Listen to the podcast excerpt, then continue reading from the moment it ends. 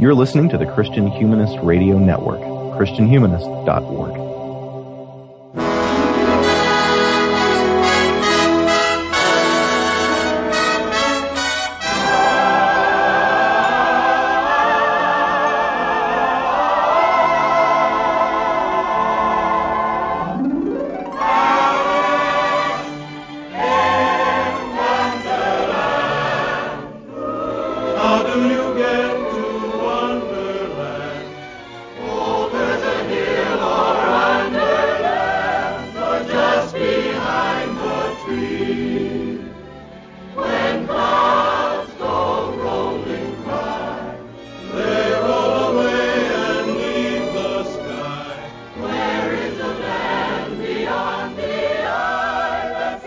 Welcome to Before They Were Live, an ongoing and monthly conversation about the Disney animated canon in chronological order. Today we are discussing the 13th movie, Lucky 13. It's 1951's Alice in Wonderland. This movie has obtained status as something of a cult classic among those who prefer the more surreal side of the Disney canon, although at the time of its release it was a bit of a disappointment. I'm your fellow student and friend, Josh Altmanshofer, and with me, as always, is Dr. Michael Farmer, who later we'll call Tortoise because he taught us. He doesn't want to go among mad people, but he can't help that. Most everyone's mad around here. You may have noticed that I'm not all there myself. How you doing, Michael? I'm pretty good, Josh. So the story I've heard, which is possibly a- apocryphal, is that uh, "It's a Wonderful Life," the Christmas Christmas movie, was such a flop that no one renewed the rights for it, and so then the TV stations were able to play it without royalties, and therefore played it constantly, and then that's how it became a classic. So I'm wondering if we have a similar thing going on with the Alice stories from Lewis Carroll, because uh, they are in the public domain and they have been for years and years and years, and there are a million uh, different Alice stories. Like it seems like one of the most popular things to do is to do a uh, adventure into Wonderland. Um, do you feel like that is uh, the case, or do you think it would stand on its own even if it was not in the uh, public domain? Yeah, well, I mean, it's it's part of that whole first wave of children's literature. The the Victorian era has uh, many many great children's stories. It's I'm, I'm not an expert on the era. I think I've probably talked about this before, but in some ways, the Victorian era invents the child. It invents childhood as a special time of life that deserves its own attention.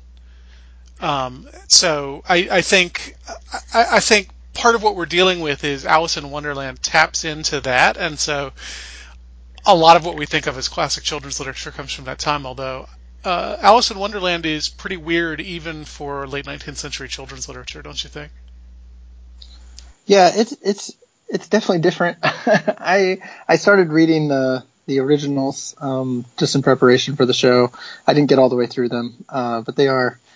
Uh, well, you know, I think a lot of it comes from that sort of um, that storytelling mode where you can tell that somebody was was kind of telling these stories to a kid and making them up as as they went along, and there's not a lot of editing or a lot of necessarily need for uh, complete coherence and things like that. And then they go back later and write them down, and um, maybe they they try and maintain some of that, uh, you know, just off the cuff manner. It kind it kind of feels that way.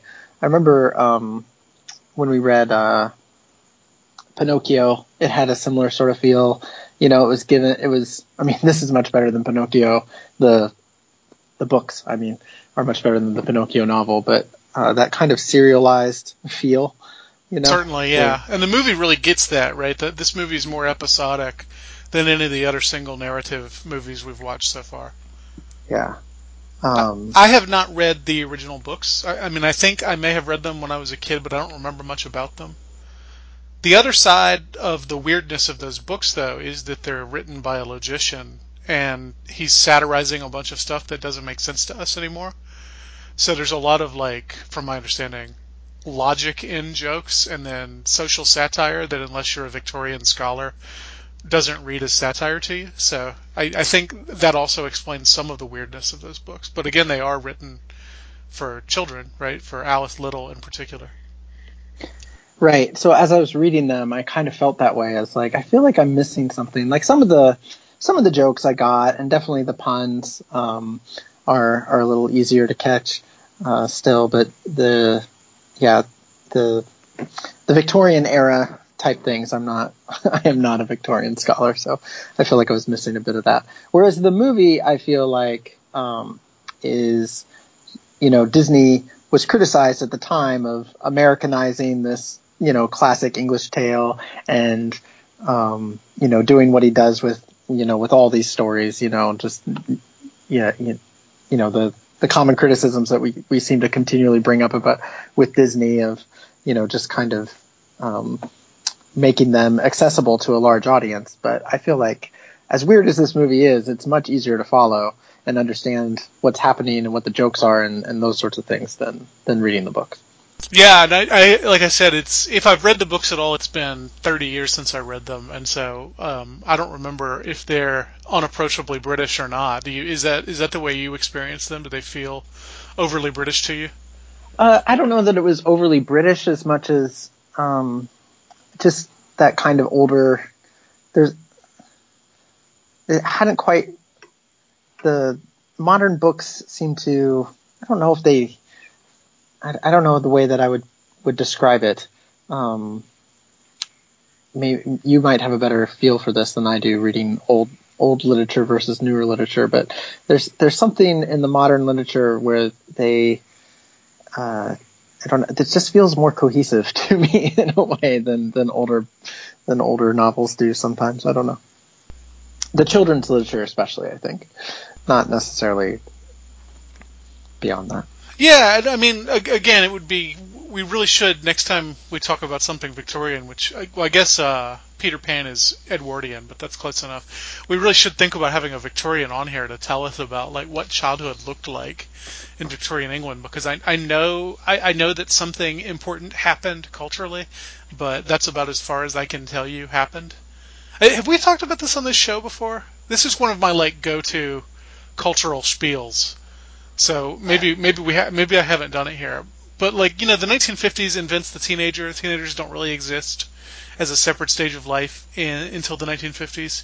The the first decade, maybe the first decade and a half of the 21st century invents the emerging adult, the the 20 something who moves back in with her parents that that didn't really exist uh, culturally before that moment. From my understanding, Victorian England does something very similar with the child. It's not like there weren't children, of course, but the idea that like childhood was a time of life that needed to be paid attention to, and that special books needed to be written for children, I, I think that was pretty much a 19th century invention. That makes some sense to me. Um, just I wonder about like so uh, I'm, you know, back in the States and visiting, and this is a little bit of a tangent, but we went to a, a plantation in South Carolina that, you know, is on a South Carolina park, and the, the park ranger there was giving us a tour of the place and talking about the people who lived in this, in this plantation. And they, he had, uh, he and his two wives, I think, um, the one had died in childbirth, and then the second wife. I, think I was going to ask though, if they were concurrent. Yeah, no, no, no, no. Yeah, that's I, I realized as I was speaking that it's not making a lot of sense. But anyway, yeah. They, so all all together, I forget how many kids he had, but it was a ridiculous number to modern ears, right? It was something like I don't know, 18 kids or something. But only three or four of them lived to adulthood. Like right. the child morality rate was just incredible. So I wonder if you know advances in um, child mor- morality rates, mortality, excuse me, mortality led to child morality, maybe where we had to start, yeah. you know, teaching children morals. I don't know. Um, I, I, I think that's that... an, I think that's an interesting point, and and so I, I think that that has to be part of it, right? Because, um, it would be hard to romanticize, no no pun intended, although I think it's an appropriate word. It, it would be hard to romanticize childhood if most people didn't make it through childhood. The other thing I think that's probably happening, and again, this is a total shot in the dark. I am not a Victorianist. I am not a cultural studies person.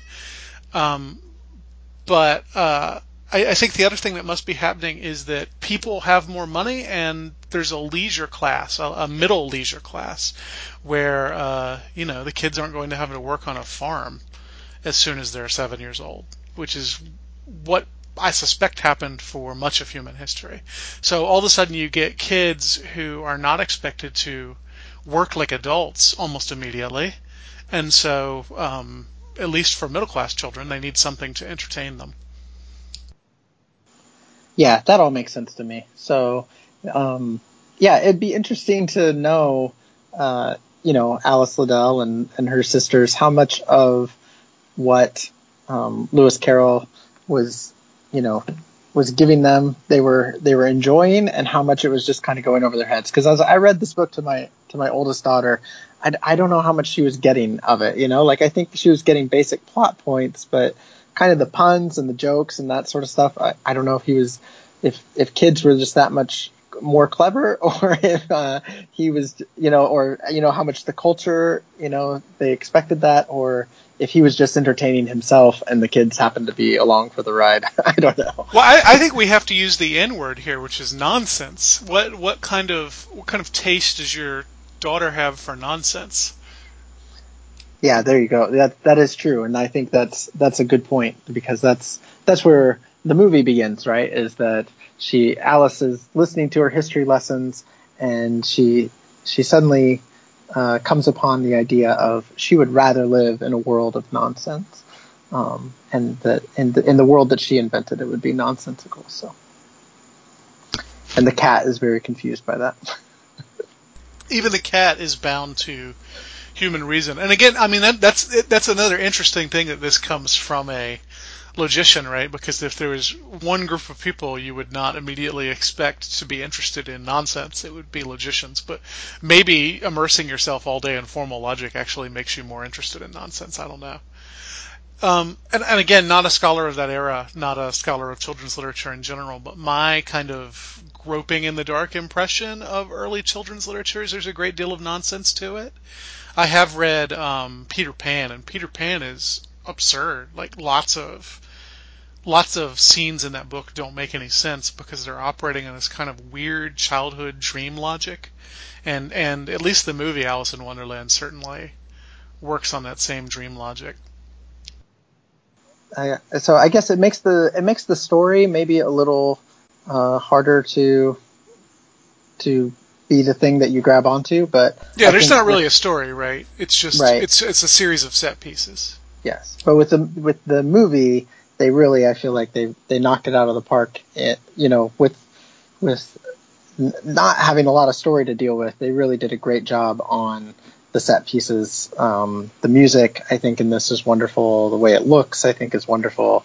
Um, so uh, the it's like an all star cast of the you know Disney. Um, you know voices that you just instantly recognize as like oh yeah they do they do several Disney characters you know Yeah, J. J. Um, Pat O'Malley is in it. Sterling Holloway, uh, Verna Felton, who we talked about last time, is the the uh, the Red Queen, Queen of Hearts. Yeah. So, yeah. So I, I, I do think that in that they they easily make up for it in the movie. Yeah, there's there's a lot uh, there's a lot about this movie to recommend it. I think, but plot is not one of them. Not one of those things. This is this is a movie that you could easily dive in and out of and not really miss anything because it's it's so episodic, and uh, the episodes really until the very end don't really get connected to one another. I mean, there's some reoccurring characters. The dodo shows up early on and then comes back about halfway through. But for the most part, you could dip into any of these episodes without knowing anything about what's happening and not be any more lost than anybody else. Uh, such such is the power of nonsense. Right. And I was I was wondering if that was kind of how we wanted to to run through this movie was just kind of by talking um, through the characters because there are so many and each of them is, is you know memorable in their own way. Um, and I feel like by talking about the characters, you're going to get basically the entire plot because there isn't much plot there. Absolutely. Where, where do you want to you want to start with Alice?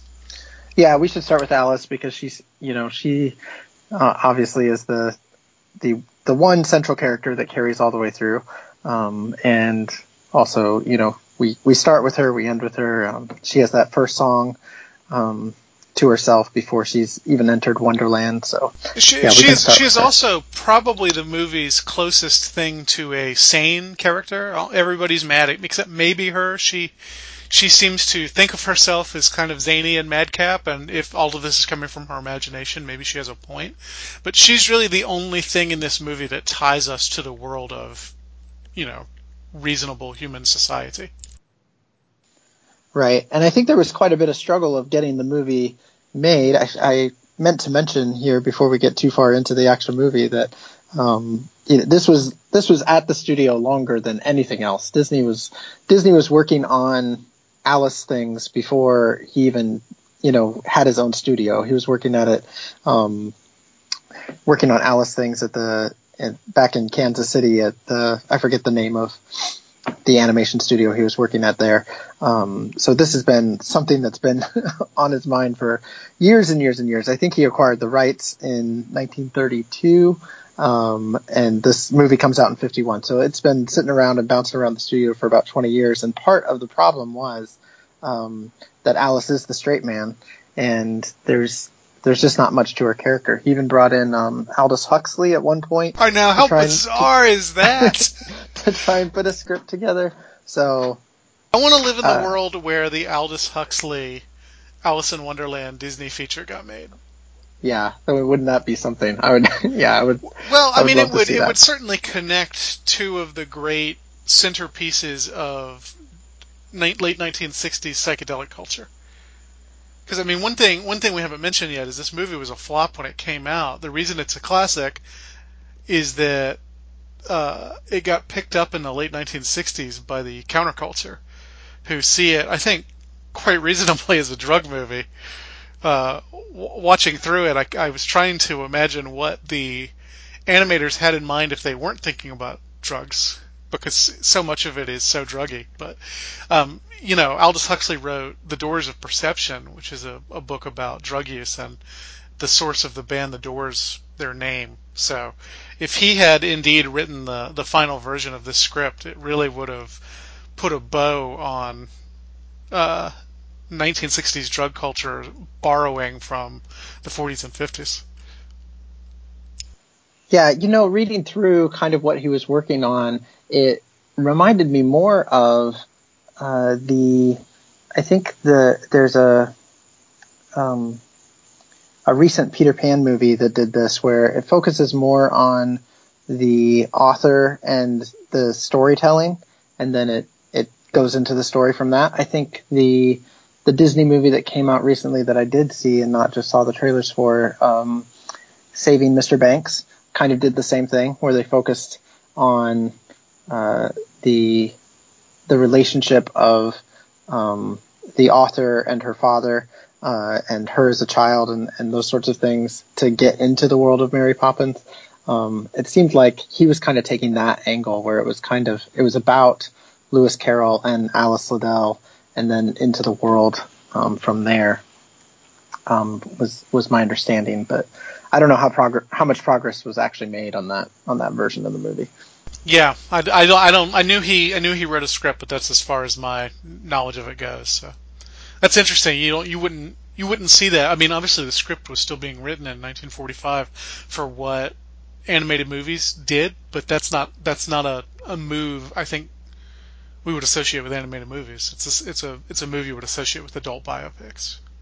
Right, and I don't know if it was even. I mean, I think Disney went back and forth for a long time on if if this was going to be a combined um, animation and live action thing.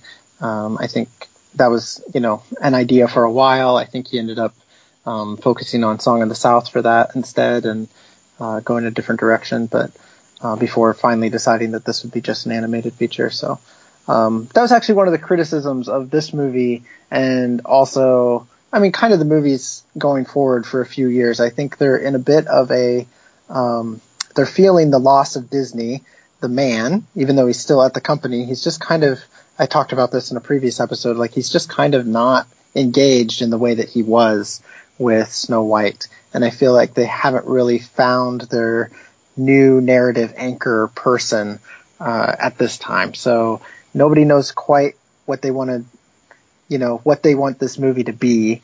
And I think that's part of, you know, the, that's definitely one of the criticisms of the movie was that, um, there was too many cooks in the kitchen, basically, you know, too many people trying to, uh, each each director of each little um, episode because there was different ones for each one was trying to outdo the others and so it just kind of created a flatness of the movie there's not a lot of dynamic up and down you know it's just from crazy nonsensical to crazy nonsensical Yeah, I think that's a good reading uh, bu- because I I enjoy this movie for about 45 minutes, but there's another half hour after that. And and and so I I I can see that because I do get I do get kind of weary of the movie before it's over because it's it's just scene after scene after scene with with no payoff really. It just it just keeps flipping.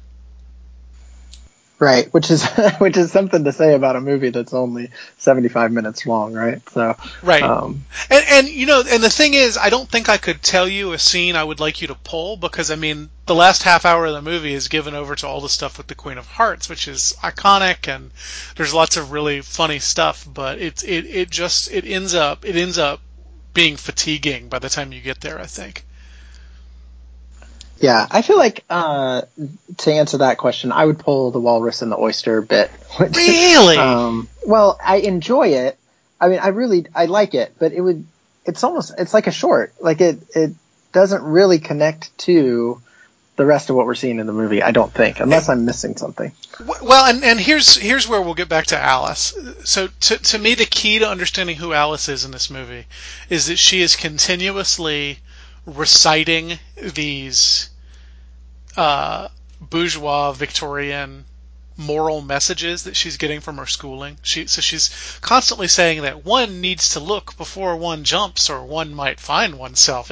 So, so she uses that language, right? It's it's it's the language of her moral instruction. So she's she's kind of fighting against it, and that stuff be, ends up being not very useful, right? Or she ignores it. So either it would have been useful and she doesn't listen to it, or it just has no no uh, use whatsoever in the the nonsense world of Wonderland. The the Walrus and the Carpenter story is the one place where the movie explicitly attaches a moral to what's going on, which is uh, curiosity gets you into trouble, right? But then at the end, um, Alice says that it has a very good moral if you happen to be an oyster.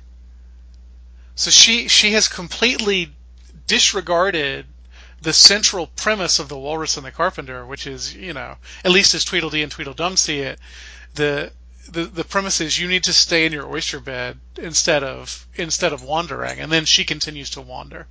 So in that sense, I think it does tie in. I'm not sure if that justifies the sequence. I just think the sequence is amazing, uh, with really a bravura performance from J. Pat O'Malley as the Walrus. Well, I think I think your point is really good and valid because uh, there's a in in some of the uh, promotional material uh, for for the movie, Disney's talking about what sets Alice apart, and he talks about how children are more complex and curious than an adult, and um, whereas his previous two heroines, Snow White and Cinderella, were more interested in romance, Alice is curious about everything, and they were really trying to capture that curious childlike quality of uh, with Alice. And so I think having her, I think you're right that this is this is a character building moment for her as much as any other part of the movie is having her say that line. Well, yeah, it's a really great moral if you're an oyster, uh, and then and then going on about being curious. Yeah, she she does not learn the lesson. Although again, whether that justifies if you if you don't think the sequence belongs there, I'm not sure that's a good enough argument for it being there. But uh, I mean, that's the sequence I remember from when I was a kid.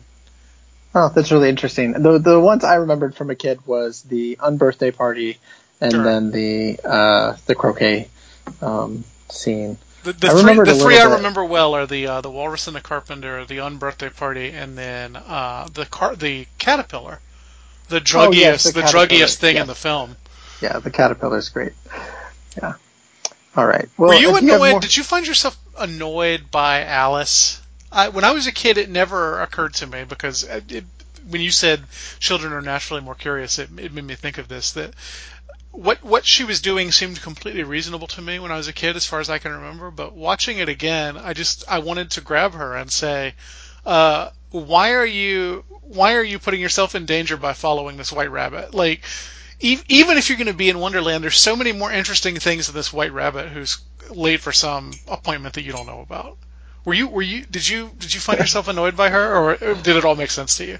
I don't know if it all made sense to me. Uh, I didn't. I didn't find myself annoyed by her. The the actually the, I I feel very bad for the White Rabbit, particularly in the uh, the unbirthday scene. They destroy but his watch. Yeah, where they destroy his watch. I remember that making me deeply uncomfortable as a child. It's Like, very Why are they Why are they destroying his watch? Oh, dear. And, and yeah, and I, I I still like that came back to me as I was watching it. They do the same thing with his house. The Yes. Dodo's ready to burn his house down, and so yeah, the poor White Rabbit is the one who I felt for the most. And we leave movie. we leave before it happens. Right. So, so you just imagine him going home after this ridiculous day he's had, and, and getting there, and his house is burned to cinders. Yeah, I I don't remember the I don't remember the uh, the the house scene from from watching it as a kid, but the the watch the watch scene really stuck with me. As soon as it came on again, I was like, oh, I I really remember this. I really remember feeling deeply uncomfortable when I watched this. yeah, it's very sad, but it's not played to be sad. I don't know. Maybe kids can just handle that better than adults. I don't know. Yeah, I guess they can. Did your did your children watch this with you? You said you were reading it to them. Yeah, so we watched it today. I was gonna try and get them on the podcast, but then after uh, they watched it, I I was like, okay, can I ask you guys some questions for the podcast? And they're like, no. and so um, they told me a few things, but they wouldn't let me record them. So So they They weren't don't. afraid or sad or confused. um, no, the yeah, so they I think they were a bit confused, like they're which they usually are the first time through a movie. So the first time through the movie, they always watch it a little more uh, tense than any other time. So we recently watched My Neighbor Totoro, which nothing happens in that movie, like absolutely nothing. I love it, but nothing happens. But the entire time, they are so programmed to look for conflict in the movie that they're they're they were on the edge the whole time, like wondering, like, well, is now this to happen? Is now this to like they kept inventing uh, potential catastrophes that could happen to the little girls in My Neighbor Totoro because that's just how they're programmed. Like, you know, every movie is that way where there's a conflict of some kind. So anyway, I, I think anytime they watch a movie for the first time, they're a little more tense than normal. But uh, yeah, they found the um, my young my not my youngest youngest, but the youngest one who watched it, the four year old found the when she fell down the hole. She thought that was hilarious. She giggled through that whole thing, which I thought was funny. And then they didn't really have a lot more verbal reactions until the Queen. They didn't they didn't like the Queen. They were worried about what was going to happen to Alice when they met when she met the Queen. And uh, but then they did laugh when the Queen gets turned over and you see her heart underpants and all that. So a classic. yes. So Painting the roses red, and many a tear we shed. Because we know They'll cease to grow. In fact, they'll soon be dead. Oh, and yet we go ahead, painting the roses red. Painting the roses red, we're painting the roses red. Oh, pardon me, but Mr. Three, why must you paint them red? Huh? Oh! Well, the fact is, miss, we planted the white roses by mistake. Ah. anyway, we should get back to we were going to go through the characters, and here I ended up at the end of the movie. So my apologies. Well, we did Um, start with Alice, so she goes all the way through. That's true. Yeah. So, do you have anything else you wanted to uh, to say about Alice? Uh, I might have something later, but I want to. We should. We should wait. Okay. Yeah, I have a I have a kind of some some closing questions um, on her as well. So we will wait. Okay. So the next character that we kind of meet is the rabbit, who we also talked about a little bit. Um, she sees him running through in a very nice, nicely done. Uh, you know, the thing that animation is so good at. You know, she she hits the ripple in the water, and all the all Alice turns into just kind of blocks of colors as the water ripples through her, and then as the the water unripples back together, all those colors turn into the rabbit running. I think that was a really really nice opening scene Yeah, it was. uh, in the movie. Um, Rabbit played by Bill Thompson, who Yeah. um, we will meet many times. He is Mr. Smee in Peter Pan. He's uh, Jock in Lady and the Tramp. He's King Hubert in Sleeping Beauty. Uh, so uh, he's he's a he he is familiar to to all Disney fans. He's also the voice of Droopy Dog, who is not Disney, but Oh, okay. You know I probably do. I'm not. Till- Not remembering these- No, that's a, ter- that's a terrible impression. I'm sorry. I'm so sorry. Good lord. You know Droopy. He's sad. He's like a he's like a basset hound. Good Right, the lord. sad- yeah, the sad dog. anyway, he does a wonderful job as the rabbit. Um, catchy little song he sings. There's so many songs in this movie. I mean, they're mostly more than any like, other little- more than any other Disney feature in fact. Yeah. It's funny And- because I remembered almost none of them because they're all these very short songs, many of them with undistinguished melodies. Right. But I love it. I feel like the music in this movie, I, I don't know if it's because it's just all the way through or um, if it's just the orchestration or what. I just, I feel like this is the best music we've had so far, but none of the singles. So I was trying to think of like an analogy for this, which you, I'm sure you'll, you'll rescue me here. I'm counting on you to rescue me, so don't. But, Uh, um, what's the uh, what's a good analogy of a band whose like best album, but doesn't have all like their best known singles on it? Like I, that's how I kind of feel about this. Like this is the best album, but it doesn't have all the top singles. it's uh, Sergeant Pepper's Lonely Hearts Club Band. there you go, there you go. That's thank you, Michael. You're welcome. well, you should, I should have said our band. we didn't have any good albums either, though.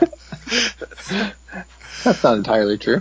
I, yeah, So, so my favorite song, and this is one of my favorite Disney songs, is the song the flowers sing, "All in the Golden Afternoon." Yeah. Uh, and I don't know that I can explain to you why I love it, except I just do. It's it's it's a very languid, relaxed song. It's uh, I don't know. I dig that song. I really like it. I like that whole flower scene. Um, I, I felt like my two big laugh out loud moments in the movie were in that flower scene because uh, there's a moment where all the all the song all the sorry all the flowers are warming up their voices uh, to sing this song, and it's all the ladies doing their la la la la's, and then there's there's a a deep one that comes in. It's just perfect comedic timing, and it's just you know dum dum dum or whatever he says. It's really funny. And then the other one is uh, when they're trying to figure out what Alice is, what kind of flower she Did is. Did you ever see an Alice? Yeah, exactly. And then uh, one little flower bud says, uh, "I think she's pretty," and they say, "Quiet, bud."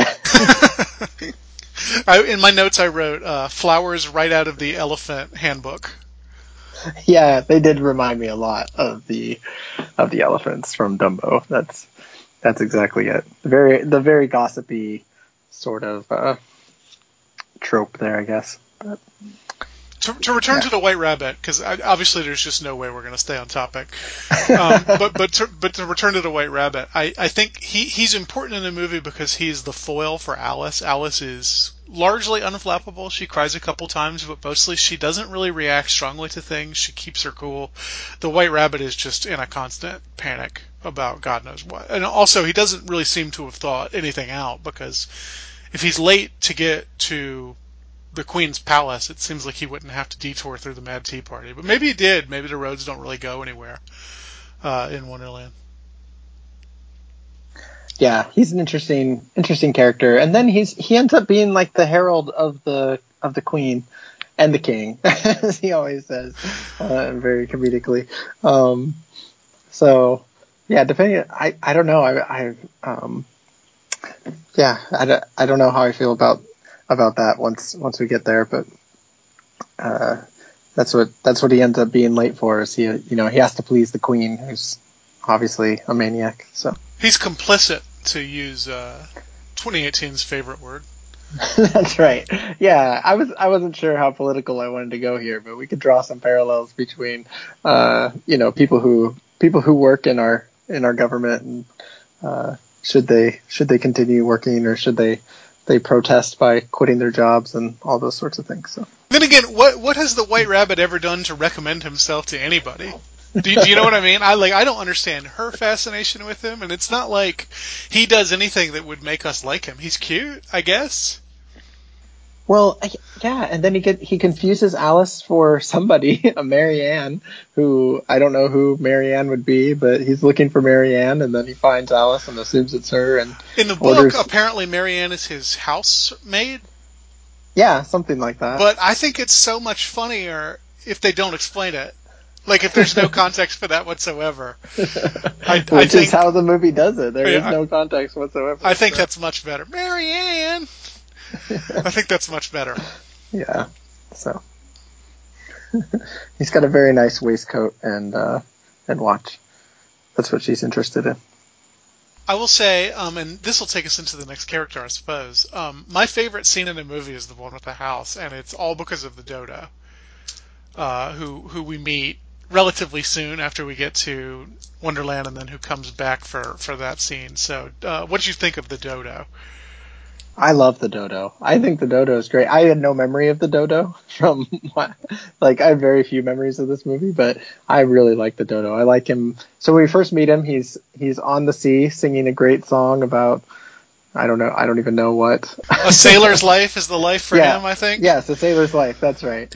Um, But he's sailing on an upside down toucan. Like the, the toucan's ridiculous beak is the vessel, and he's sitting on the toucan's legs. Uh, which really Yeah. introduces that character well because he is defined by his uh, taking advantage of everybody. yeah. And then we see him on the shore. All he's singing another song. Um, Caucus race. yeah, the caucus race, uh, and which is which is something I didn't understand what a caucus race was was meant to be in this scenario. It's but like running for office. well, that's what I thought, but yeah. Anyway, I guess they're all running in a circle, which I guess that does make sense now that I think about it. Well, and then the the guy who actually has all the power is standing above them, not getting wet from the from the surf. yeah, The dodo's a member of the deep state. there you go.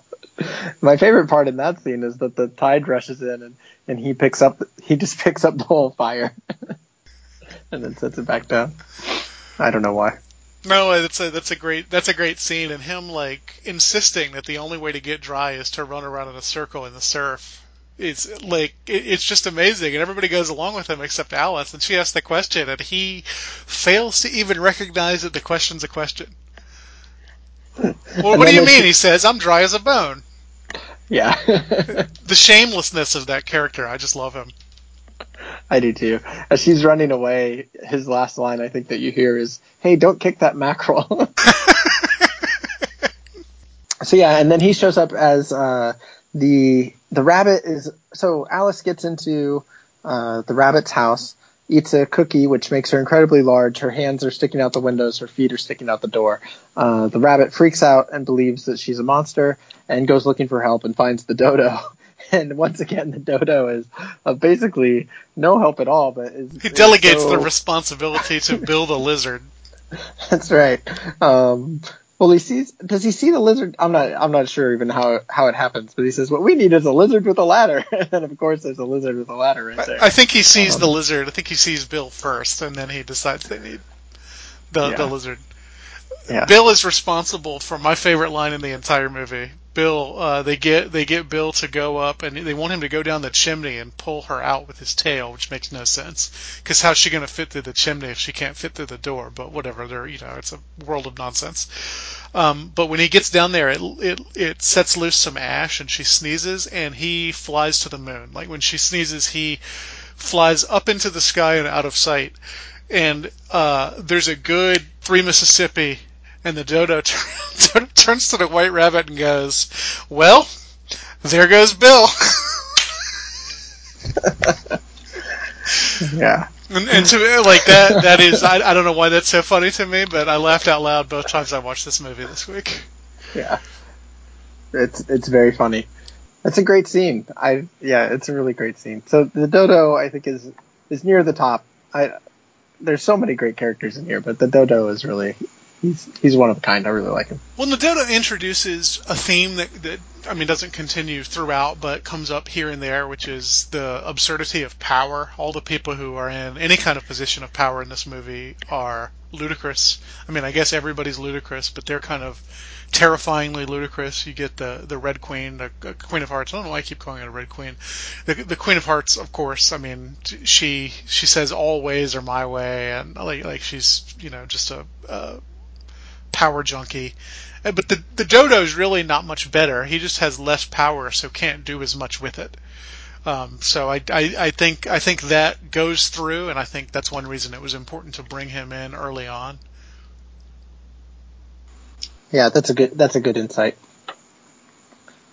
He also smokes a pipe, which just makes him wonderful. So Oh, that's how he gets the idea to burn the house down. that's right. Little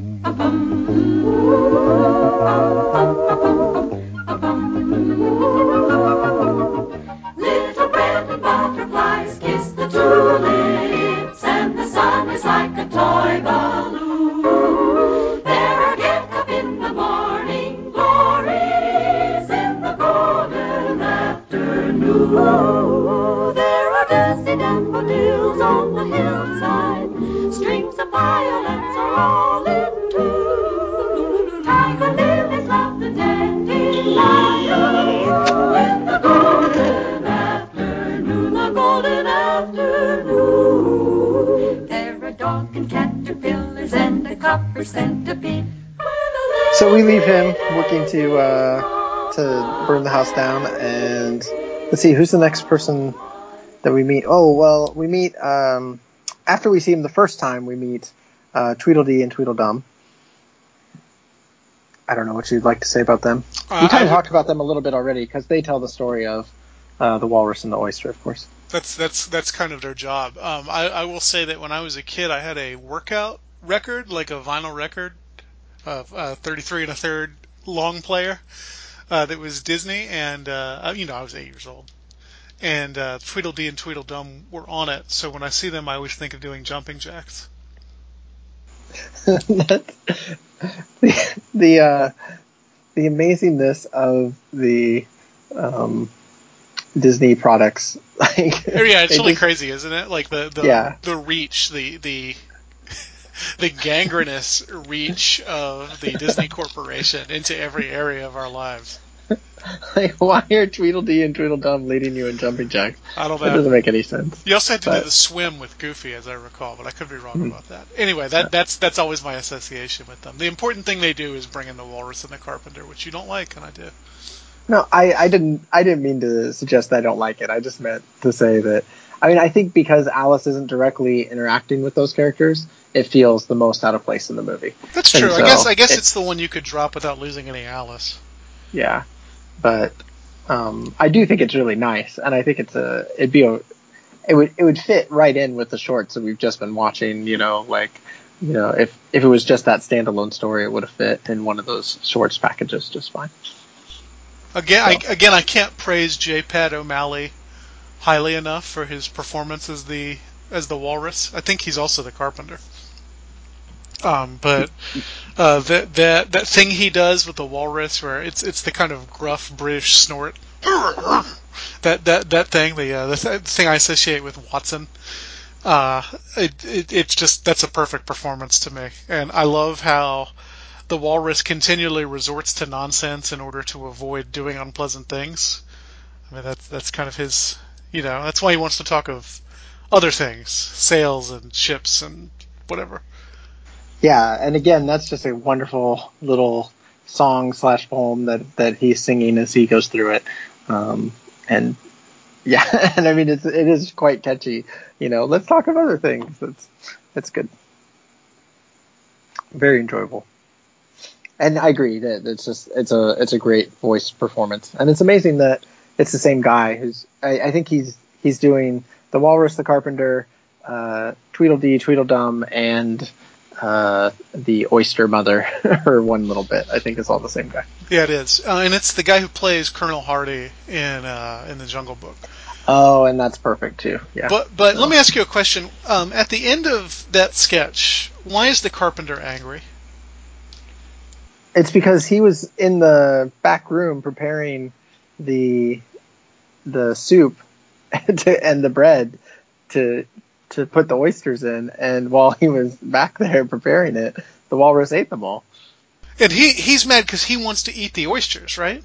Yeah, he wants to eat the oysters too. He spotted the oysters first. Yeah, somebody on TV Tropes suggested that he was angry out of concern for the oysters. Like he was angry because the the walrus betrayed the oysters. No, he's No, angry because yeah. the walrus betrayed him. Correct. Yes, that's the uh, that's the right answer. yes. All right. I'm if anyone listening wants to go edit that TV Tropes page, I'm, I'm too afraid to do it. Ab- Absurd, right? Like, there's no way that's what he's upset about. It's clear. it seems clear to me. So, yeah, the, the part actually, this is the the part of the movie that that confused me. Maybe I don't know if you can answer this or not. Why, when the lady, the mother oyster, looks at her calendar and sees that it's March, which is not a good day to go walking. because It's not a good day to go walking for an oyster. Um, you're supposed to only eat oysters in months that have an R in them. So Oh, that's basically I a way of saying don't Yeah. eat don't eat oysters in May, June, or July or August. But that that's why uh, March is a right, prime because oyster yeah, month. because the R gets very large, um, which obviously I was supposed to know that. Okay, thank you for clearing that up. That's kind of an old timey piece of advice. I don't know if anybody follows it anymore. Where's he go from? Where's she go from there? Okay, um, so she sees uh, Tweedledee and Tweedledum, and then as she leaves them, she re- she goes to uh, your favorite, the caterpillar. Sure, yeah. Uh, the caterpillar scared me when I was a child. Uh, I, I don't know why. I mean, he is kind of creepy, right?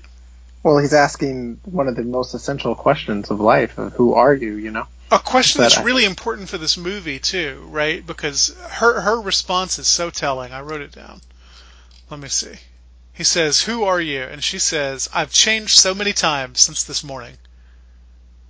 Yeah, which that's that's verbatim from the book. Is it? So that's yeah.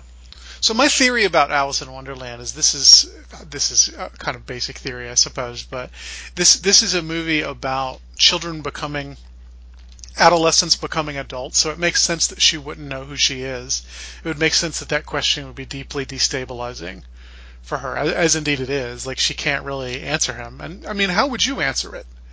If, if somebody asked you that, your name wouldn't be enough. So I, I, I think it is kind of an important question, although the scene is weird and druggy and, you know, uncomfortable.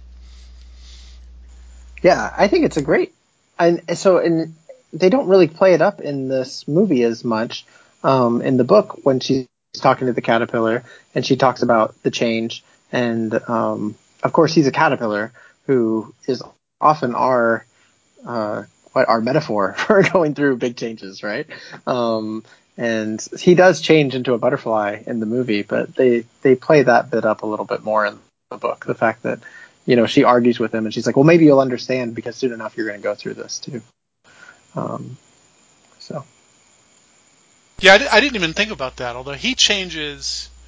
It seems to be he gets so angry at her that he changes to a butterfly. yeah, it's very different in the in the movie, or not very different, but you know, different enough. Um, I don't I don't know if it if it's a different symbolism in him getting so angry. Uh, maybe you could pull something out of there. I didn't I didn't see any symbolism in it. I don't have anything. But I, But- I, I do think whether it holds over from the book or not, that, that that that demonstrates the degree to which this movie is about kind of navigating those turgid waters between childhood and adulthood. Yeah. And I think you're really onto something there because, I mean, you know, I work with middle schoolers or I, I have been working with middle schoolers for the last few years. And so, you know, who, who am I is one of the, the big driving questions of that time of life, you know? Yeah, a question And- that I think it's important to note: you don't ask yourself when you're six, seven years old. I don't think. I think that's that's kind of a question for a 10, 11, 12 year old like Alice. Yeah. Yeah. Yeah. And I think Alice is, I mean, it's hard to tell how old she is supposed to be uh, in these movies. I think in the book she is supposed to be seven, but uh, I think you are, I think you're right that in the movie she, she plays a little older. At She's least her history precocious. lesson at the beginning. Well, her history lesson at the beginning of the movie was not uh, very developmentally appropriate for a seven-year-old either. I don't think that history lesson was appropriate for anybody. I agree. yeah. Anything So, else to say the- about the caterpillar? I I know that this is one of the iconic scenes from this movie. It's not one of my favorites. No, it's not one of my favorites either. I mean, I like when uh, he. So as he's asking her who she is, the, the letters are coming out of his mouth, and the the R comes out for the R, and it hits her, and it breaks into a bunch of, of smaller R's. I, I like that. Surely some child psychologist has written about that. oh, I'm sure. Yeah. If not, they should. That that's another one of the scenes in this movie that make me think this must have been the most fun movie to animate of all time. Because so many of the gags are purely visual. Like you must have just you must have just had a blast if you were one of the animators. Yeah, that's that's really interesting that you say that. Let me get let me read a quote here from Hollywood Cartoons: American Animation in Its Golden Age. Uh, with the the author is Michael Barrier, and the quote here says. Um, uh, Alice is a frantic film. Everyone working on it seems to have suffered from discomfort with the material, bordering on panic, and to have tried to disguise that co- discomfort as high spirits. Well, yeah, I mean that makes sense, right? I knowing what I know about the Carroll original, I don't know how you would look at that and say, "Oh, I can easily make a 75 minute animated film out of that." Yeah, so I wonder though if it was that they were uncomfortable with the, you know, there's no story here and whatever, but as you said, it wasn't just that they were they were kind of hiding their discomfort with with high spirits, but maybe they really were in high spirits because it it did give them such room to play as animators, you know. Yeah, but you know, the blank the blank canvas is is goes both directions, right? On the one hand, it's very exciting, and on the other hand, it's crushing. So when you when you're having to come up with everything as the animator, I mean, I'm sure that is exciting, and I'm sure also that it makes you a little frantic. And the movie is frantic, so maybe that worked. Yeah, I think for the most part it did. I really, I as I said earlier, I, I think visually this this movie is is wonderful. I really enjoyed it, and and musically I think it's wonderful. It's just it's it's missing that third piece. It's missing that story piece, which I mean, you know, arguably the most important piece. But um, then again, it, I guess it depends what you're watching the movie for. This movie, I feel like as an as an experience of just watching it, which maybe is you know where some of that drug culture thing comes in. Like it's just it's just really fun. It's a really fun movie to just sit down and watch. Right, right. I and I I I have never done psychedelic drugs, but I I do have to wonder what it would be like to to take acid or mushrooms or whatever and then watch this movie. I would think the the things that annoy me about it probably would not annoy me as much. Not that I'm suggesting anybody does that.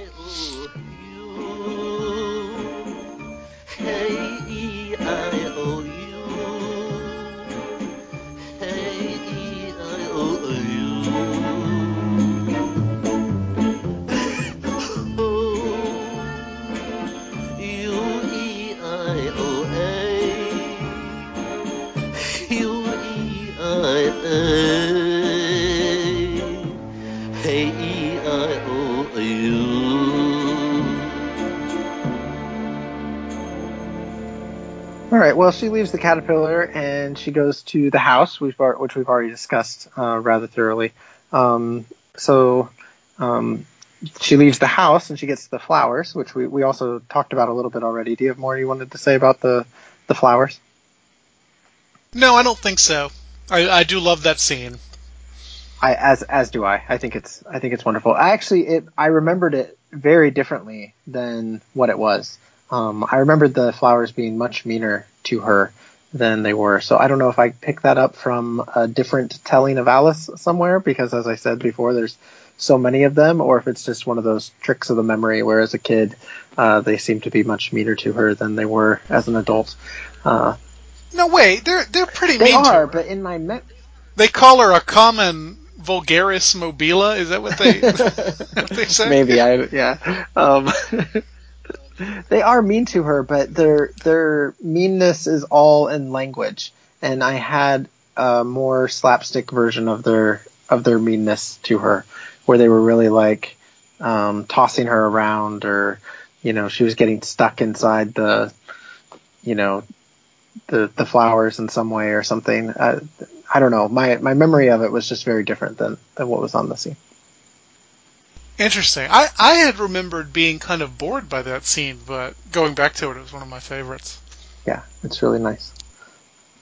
Um, so then she leaves the flowers, and now we get one of the iconic, you know, other than Alice, what what do people think of in Alice in Wonderland? Would have to be the Cheshire Cat, uh, played wonderfully by um, Sterling Holloway, who's just A truly disconcerting performance from him, right? Like, Oh. he takes everything you love about Sterling Holloway and turns it on its head. like, it's such a disturbing Now, tell me some more about that. I didn't, I didn't, I didn't read it that way. So, so go on on that. So the Cheshire Cat's scary, right? If you, I mean, I'm sure everybody listening to this has seen the movie, because otherwise, why would they still be listening an hour into the program? Um, but the the Cheshire Cat kind of appears and disappears at will. He can make parts of his body appear and disappear. At one point, like everything but his stripes disappears. He's very, he's a very unsettling character. Disturbing is probably not the right word, but he's unsettling. And Sterling Holloway's voice is so unusual and so warm, but he he takes it and it's like well, it's like he's standing on one foot the whole time. I guess I guess it, it kind of it fits the character perfectly, but it's a disturbing performance to me. Like it's creepy. Do you disagree Well- with that? Do you not think the Cheshire you- Cat's oh? I'm not saying he's not creepy, but I just, I don't know. I saw. What What do you think of the character of Kaa in in the Jungle Book? That's true. That's true. I guess that, maybe I'm thinking of Winnie the Pooh. Right. Which But Kaa is such a screw up, right? So Kaa Kaa is scary, but Sk- Kaa is also completely inept at actually killing and eating Mo- Mowgli.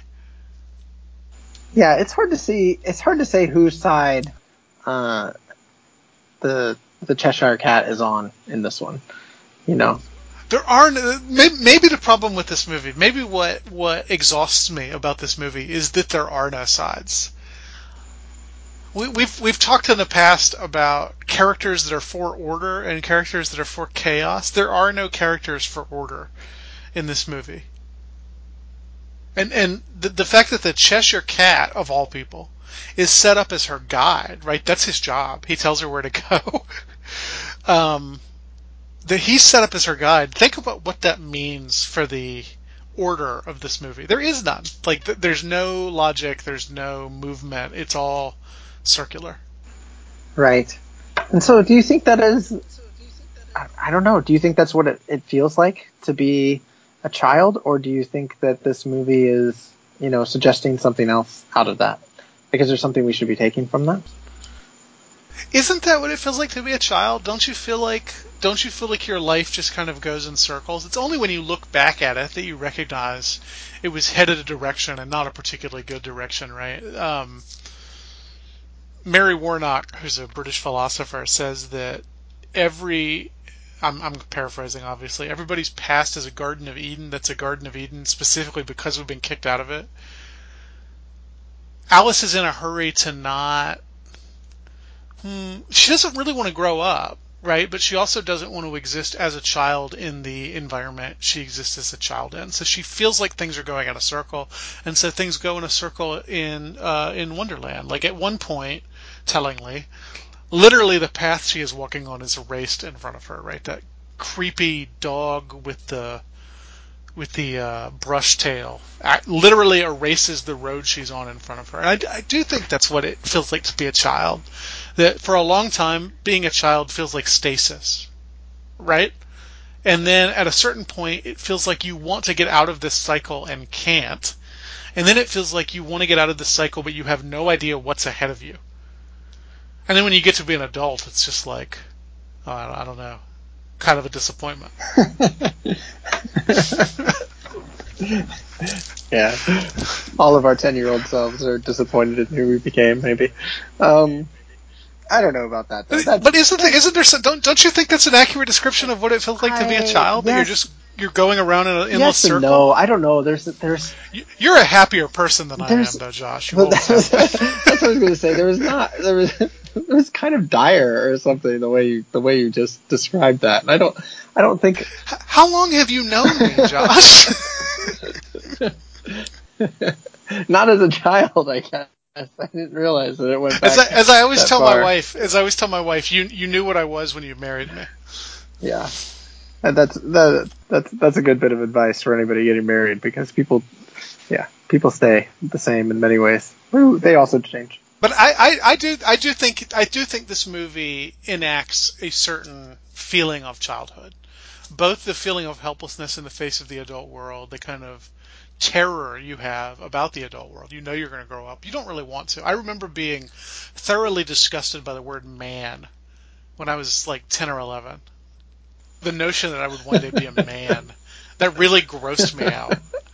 And I, I think I think there's something about this movie that shares that disgust, not as much as Peter Pan, obviously, but the the fact that the adult world is represented entirely by that in- incredibly boring history lesson at the beginning of the movie, I, I think that betrays a certain disgust at the idea of becoming an adult. Okay, but let me. Fir- But that Oh, I was just Yeah, going to press you on that a little bit because this is one of the questions that I that I'd written down that I wanted to ask you about. So this this whole place that we're in is is built out of Alice's imagination, and at the beginning she's bored with with the real world, and she wants to create this nonsensical world, and she does, um, and then at, at a certain point she's she's sick of it. She wants to go home, and she's kind of terrified of it.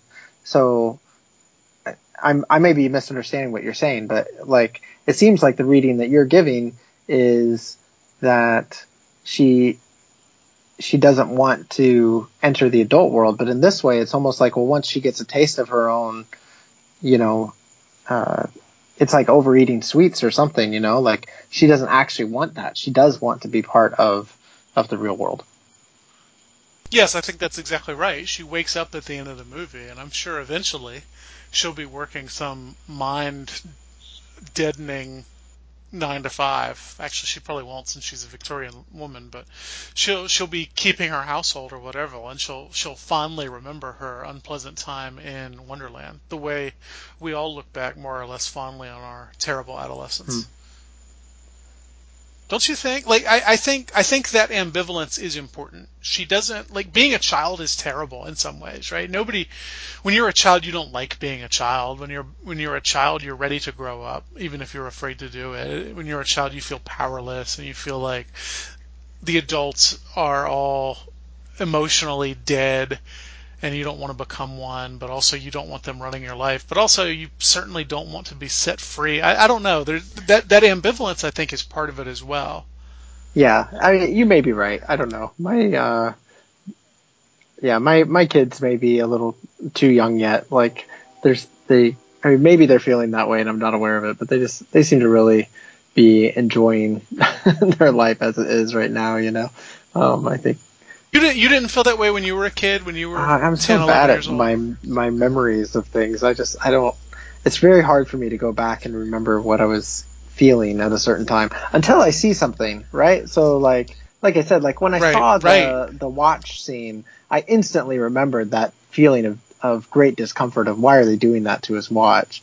Um, but I wouldn't have been able to tell you that, you know, without having seen it. So, um, Which is a kid thing to feel, right? Like, cause that's not a reaction about justice. I suspect that's not how dare they destroy this thing. They need to buy him a new one. How's he gonna know when he's late to things? That is like an emotional reaction. That watch is part of him. That's how children think. I think. Yeah, I think that's accurate. So, yeah.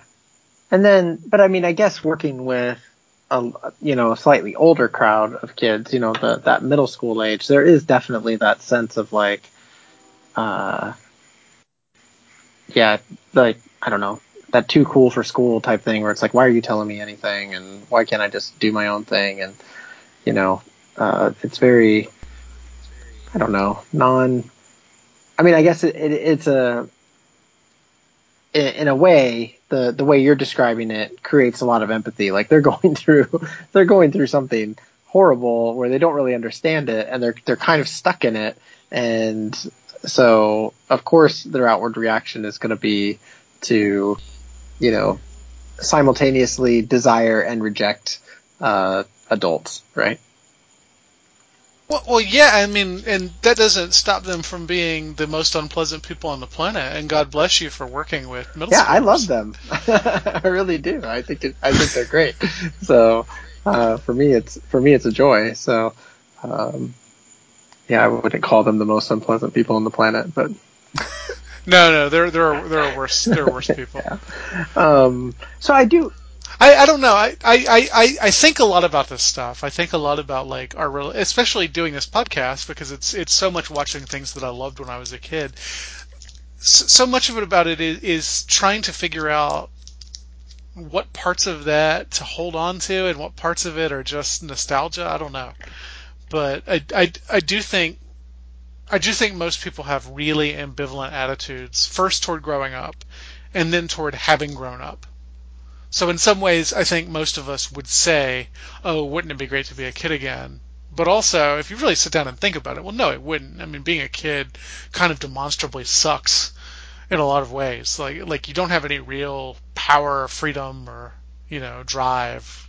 On, the, but on the other hand, you're also almost nothing but drive. Your imagination is much, much stronger than it'll ever be when you're an adult. And, and I, I think Alice in Wonderland gets that right too. If this is all something Alice dreamed up, I mean, think about think about what that means for who she is internally. Yeah, I, I agree that there's a there's a real power to the imagination um, that's that's shown there, and that was kind of my other question that's that's related on what we're talking about here is you know what is is this movie telling us anything about our imaginations or the way that we should you know the way that we should think about creating our own worlds or you know um, Tolkien talked about it as being you know there's the ultimate creator, but in some ways our being sub creators uh, is us working in God's image, you know, and so how um, yeah, how Alice's strong imagination leads to both this this ability to escape the monotony, monotony of her life and have some power and control. Really, as you're as you were talking there, I, I it, it clicked with me that that Alice really, as episodic as this movie is, she is always the one who just leaves the scene, and you know that is her her form of kind of uh, initiation or power in this movie is to be able to, you know, to leave the scene and to, to go do something else, which in her real life, obviously she can't other than through her, her fantasy. But then at the same time, she's afraid of it. At the same time, she, you know, she ends up crying and, and wanting to, wanting to leave it and eventually running from, from basically everything in it. Right. Yeah, she's afraid of her internal world as well. As well she should be, right? Yeah. The internal world of a child is a powerful, terrifying thing. Yeah. So as but as you said, you think about this stuff a lot. Does that have anything to say for us as adults about our internal world as adults, or our our capacity for imagination, or you know, is this something that we should you know, should we just look back on it as nostalgia, or is it something that we should be trying to foster, or like where what do you think Well, I think that? anybody creative wants to hold on to some part of that, right? Like, like if you could, if you could hold on to the part of childhood that is just like rabid, fiery imagination, th- that would be great if we could all do that. But we can't. I think that is, in fact, one reason why some people do drugs. I, I mean, I, I don't think it's a, it's a, it's a coincidence. To get back to Sergeant Pepper, I don't think it's a coincidence that a lot of that late 1960s drug music is, draws on childhood imagery. Because when you're a child you don't need the drugs to get that stuff. You know your your your brain just naturally works that way. It hasn't calcified yet. Uh, the the sad sequel to Alice in Wonderland is Alice at 45 not able to bring any of these things to life again Yeah, but the happy sequel would be uh, the Lewis Carroll Well, yeah, Lewis Carroll. I was I was thinking of uh, the professor from the Narnia books, right? Who, you know, when the when uh, Peter and Susan come to him and are like, you know, uh, Lucy's dreaming up all this stuff, you know, he encourages it and says, well, why can't it be real? Why can't, you know, uh, what do they teach you in schools these days? you know, uh, Right. and and of course it's because he's drawing on. I mean, as you find out later, in you know the magician's nephew, he's drawing on his own experience of having entered that world. You know, um, What I think I think one thing that's clear from looking at classic children's literature is the people who are really good at writing this are typically the people who somehow remember what it is to be a kid, the way that you and I apparently don't. You know, you said you said you have a bad memory for this, and my memories are all like, uh, you know, existential.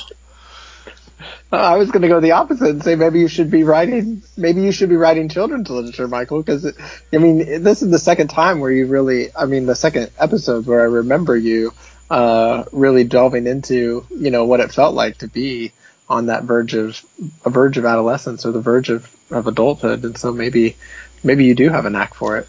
But the the other thing I would say is that the rest of us, I, I think it's important for us to believe whimsical nonsense. And, and this is something I think we talked about when we talked about Little Toot of all things, about the kind of um, enchantment of the city that you get from when you live in the suburbs or wherever and you watch uh, you watch children's movies set in the city, or the enchantment of the countryside you get when you live in the city and watch children's movies set in the countryside. I think I think it's important that we allow ourselves to believe the nonsense, to to kind of say, yeah, that doesn't make sense, but I'm going to try to think of the world that way because uh, because there's value in it, I suppose. I mean, the fact that I feel the need to justify it suggests I haven't I haven't accepted it enough. Yeah, I'm there with you on that though. I mean, whimsy brings uh, brings its own kind of meaning. You know, it's a meaning in itself, but it also, you know, it fosters joy, um, so that you're not just the dullard working the nine to five or whatever, right? Like it brings life in unexpected places, and you see that in this movie. I mean, the the the scene I I absolutely love the animation in when they get to uh, when she goes into the uh, what's the name of the woods? The tol the Tulgey woods. Um, and there's all those birds that are just you know normal everyday objects but they've been turned into birds. So there's pencil birds and uh, shovel birds and glasses birds and mirror birds. And I just I adore it. Um, and you know that that to me is a little bit of what you're talking about. Like there's you know that that ability to look at an everyday object but not see the object. And again, I can't help but thinking that's one reason people use psychedelic drugs. Yeah, I mean, and, and I guess, and maybe in some ways that's a shortcut to it, right? Like maybe that's the easier way to get at it than to have to to to work at it and to to find that that enchantment without so, the drugs. So one object that has always maintained that for me, and I, I assume it's this way for everybody, but it's probably not, so you tell me. But the umbrella. The umbrella is kind of a ridiculous object if you think about it. I mean, it's it's completely functional. It was invented for a reason, and yet also it's it's silly. And you look silly when you carry one, and there's something kind of silly about walking through the rain with one. And and so when you talk about the eyeglasses bird or the pencil bird, I think I think umbrellas kind of hold that mystique uh, for me, and I hope for other people, or else you all think that I'm uh, insane. well, no, yeah, and there's also an umbrella bird in here, right? There's a, there's a couple of them. Um, they're a little more sinister, but they are there. Um, but it's it's the most ordinary thing in the world, and and yet somehow it still maintains some kind of magic. Yeah, yeah, I, I would agree with that, and yeah, I don't I don't need to take that all apart. I think that's I think that's wonderful. Um, so yeah, I I think that yeah, you're right. Like the the whimsy of of childhood when we can when we can maintain it, um, it fosters something something good within us uh, that we should that we should strive to hold on to. Although, so then explain the scene to me, or explain the symbolism of the scene to me. I couldn't explain it to my kids today uh, because they they said, um, you know, why why are all those things disappearing? Because as she as she sings her song, and uh, and cries about the fact that she wants to go home, all those all those whimsical objects disappear. She's had enough, right? Like the the glasses bird lands on her face and she says something like "not now." She Yeah. doesn't she doesn't want to engage this anymore. So are we taking the wrong message from the movie? Because we both know. just argued that we should try and maintain and foster that. I mean, I guess in, in moderation or something. I no, I think I, I I'm not I don't I don't know that I would say the movie has a message, but I do think I do think it has a vibe, and I think that vibe is ambivalence. She the she she wants both things at once, and when we watch the movie, we want both things at once. We'll get into this next time because I'm going to talk about it when we get to Peter Pan for sure. Um, but there's a sense in which the world the children in Peter Pan already live in, the Edwardian England they already live in, is already magical. Like when I watch that movie, I think, why would they ever want to leave it? What what what is what does Neverland have to offer these people? And I, I think that has to be our attitude watching a lot of these movies. They all want something else. But I mean, maybe the human condition is just wanting all things at once. Yeah, the seaweed is always greener in somebody else's lake. Well, there's another movie where it's like, why would anybody ever want to leave the world they already live in? Like, why would anybody not want to live under the sea? Yeah.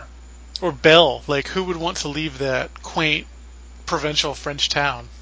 That's right. Well, anybody who actually lived there. That's the answer to that. yeah. All right. Well, I'm glad we talked so much about whimsy. I want to ask you one more question about it because Walt Disney himself, uh, discussing the disappointment of this film, said, "quote It's terribly tough to transfer whimsy to the screen." And I think that is just one of the most insane things he's ever said because animation is the perfect uh, medium for whimsy. And So, how else are you going to get it there? Yeah. So I just didn't know if you had any thoughts on that quote. It's got to be hard though, right? Like I can't imagine being an animator. I can't imagine coming up with the gags from the Mad Tea Party. I can't imagine coming up with those birds you're talking about. Um, so I, I think whimsy must be hard to translate. On the other hand, I think they did a pretty good job. yeah, I think I think this movie's very whimsy, very whimsical. I would say, but I mean, but maybe not as whimsical as like uh, Winnie the Pooh, for example. I think. Right. I, well, I will say this: I never saw Winnie the Pooh as a kid, so I have absolutely no nostalgia for it. So, so you're barking up the wrong tree with Winnie the Pooh. All right. What's the most whimsical Disney movie? I think it's got to be this one, right? I mean, All right. Okay. So we're both in agreement that Walt Disney was was crazy on that one. All right. yeah, but I'm I'm also certain that if you if you we could somehow project what he saw for this movie in his head, if we could somehow project that on the wall, this movie would look like a failure to us too. Yeah. Well, and it was, I mean, it was a critical, not a critical failure, I guess, but, um, yeah, there was a good, there was a good quote from the, uh, I'm the, the, uh, the guy who wrote for the New York Times. Um, do you remember his name? I do not. Bosley, Bosley Crowther? I think we've Oh, mentioned of him course, before. Bosley Yeah. I don't know. I don't know how well known he is. Um, but he said, watching this picture is something like nibbling those wafers that Alice eats. So I think it's just kind of, you know, sometimes it's too much and sometimes it's, you know, not enough or something. I think that's I think that's a good description. Yeah. We we haven't talked in detail about the Mad Tea Party, and I think we would be remiss not to. That's that's actually was what was next as we were running through our characters here. So we were yeah. Uh, let's get there. A very merry birthday to me, to, to me. Oh, yeah. A very merry birthday to you. Who, me? Yes, you. Oh, me? Let's all congratulate us with another cup of tea. A very merry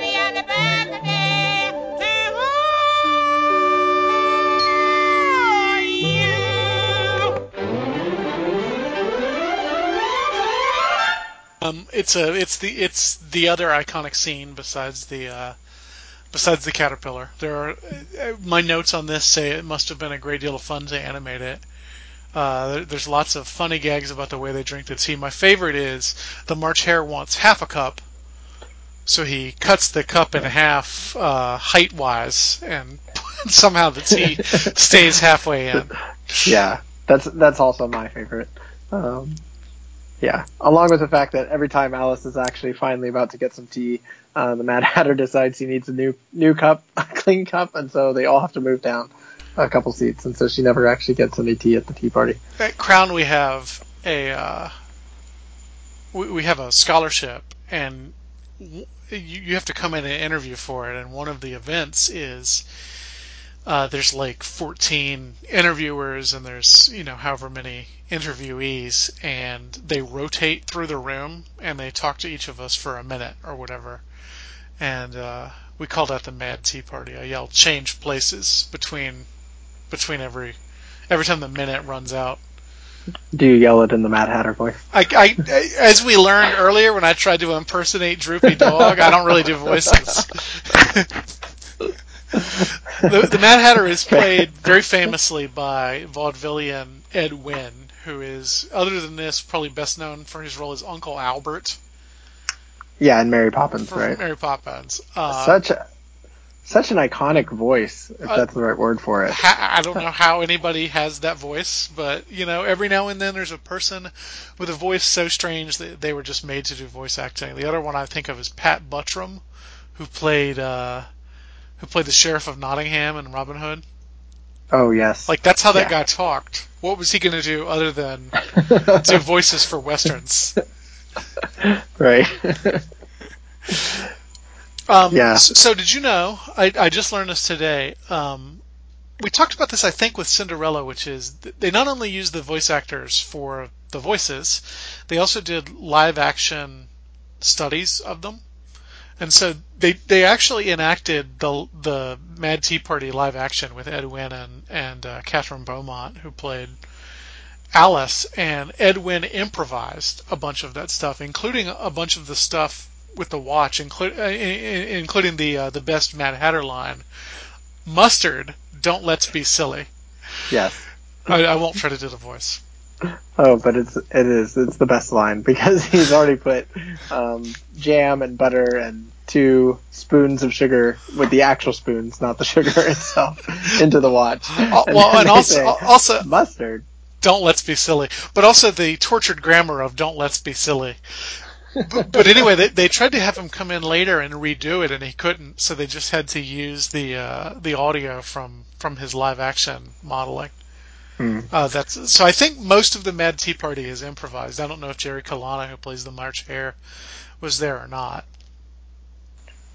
Well, it's wonderful anyway, and uh, the "Very Merry Unbirthday" is is probably the most catchy song out of all of these. your, Um, your kids now know about unbirthdays. Does that make you nervous? No, actually, it was really funny. Um, so, uh, because all my kids uh, usually celebrate their birthdays in China, and the grandparents never get to have like a birthday party for them, uh, we had a kind of an unbirthday party this this summer while we were here. So, um, it kind of worked out perfectly, actually. That's wonderful. Yeah, I, I mean, you talk about whimsy and enchantment. What could be more whimsical and enchanted than the unbirthday party? I I mean, it's Yeah. literally taking a day that has no meaning to you whatsoever and instilling it with great meaning. Yeah, and that's even at the the end with the uh, the watch. Uh, he says, "Oh, and it was an unbirthday present too." it's like I, I don't know. It's just it's perfect. Um, yeah, and then it, it comes back around because of course they celebrate the Queen's unbirthday uh, in the last scene, which we'll get to eventually. But um, and as one of the the high points of the animation in this movie, I think when uh, they they realize it's the Queen's unbirthday and Alice is just in disbelief of this and like puts her Oh, face in her hand, no. and it's just it's perfect. It is so perfectly animated. I love it. Um, it's it's one of the high points of the movie. So, There's a lot of great moments of Alice animation, like just kind of subtle uh, expressions on her face and and gestures.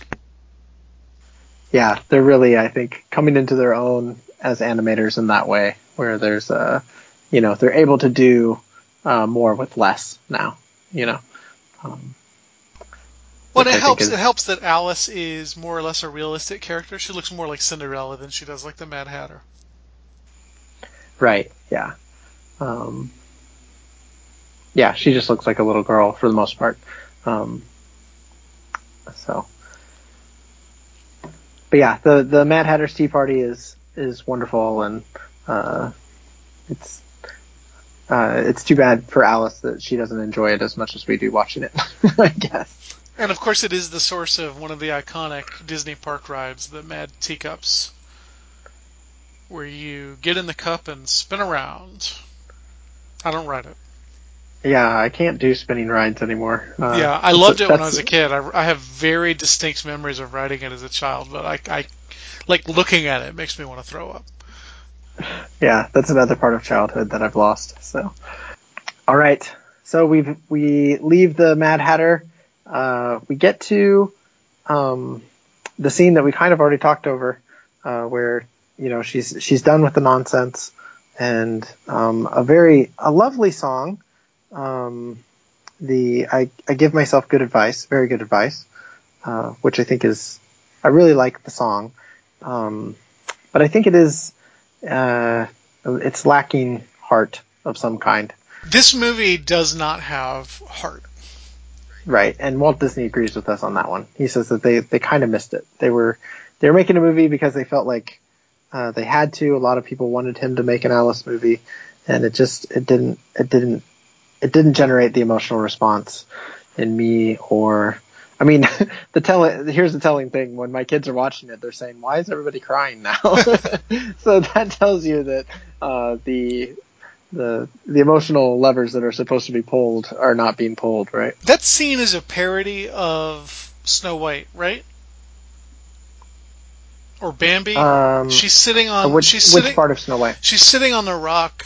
It's it's when Snow White first gets sent into the wilderness. She she sits there and cries, and all the animals gather around. And there's a very similar scene in Bambi at the beginning, when Bambi is announced as the prince of the forest or whatever. All the animals. I I I, I picked up on it when there's the there's the bird made out of the bicycle horn, and then its Yeah. its infants come all around with it. Yeah, very much like the uh, oh, what is It's that It's a bird? quail, I think. Yeah, quail. Yes. I think it's Yeah, got to be a parody of those movies. Although I couldn't find anything online. I didn't look very hard, but I couldn't find anything online that that said it was a parody of it. Well, that's why people listen to to this to this podcast is for these deep, Another academic paper somebody else can write. these deep insights that no one else has seen. No, I really think that's right. I didn't I didn't think of it that way at all. But it's got to be. I mean, there, there's no way that the animators who animated that didn't have it in mind as they're animating this, right? They had to, right? And it's it's such. A, I, I I what I should really do is sit down with both of them and see how close it is. But I think it's got to be pretty close. Yeah, it makes it makes perfect sense to me. I'm glad you brought that out. Yeah, so I think the song is beautiful. I'm I'm sorry that they made everybody cry in it because it's it's not really a tearful song to me, and I, I just I don't feel like, I as you said like the the heart is just not there, and so, um, it suffers it suffers because of that. But, um, so then uh, Cheshire Cat shows back up again and uh, opens the the shortcut for her to get into the land of uh, the cards and the Queen of Hearts. Um, Painting the Roses Red is another very catchy song. A classic, Yeah, and of course, sung by the Mellomen. yeah. And I, as I've said, I, I just love the music in this in this movie. It's it's so good. Um, and the the great line when they when they're sentenced to be beheaded is uh, they deserve it because roses are only meant to be red. She has a good point though. yeah. so The king is the best part of the last 30 minutes of the movie for me. That I the, the king just completely cracks me up. Again, if you haven't seen it, and I don't know why you would still be listening to this if you hadn't. Uh, frankly, I don't know why you'd still be listening to this, even if you have. But thank you if you still are. uh, you know, the queen is this enormous ball-busting tyrant, and the king is literally a foot and a half tall. yeah, it's it's great. He makes her not terrifying. Like the fact that he's there makes her not that's true. He softens her. Yeah. Uh, That's funny though, because she she will order someone to be beheaded, and he will add by the order of the king. Yeah. Which is just really great. Yes. Do you know what the name of the actor who plays the King of Hearts is? I do not. No. Dink Trout. Seems like it could be the king's real name, doesn't it? It does. Yeah. Dink Trout. that is perfect. Yeah. So He he- actually died before the movie came out. Oh, that's too bad.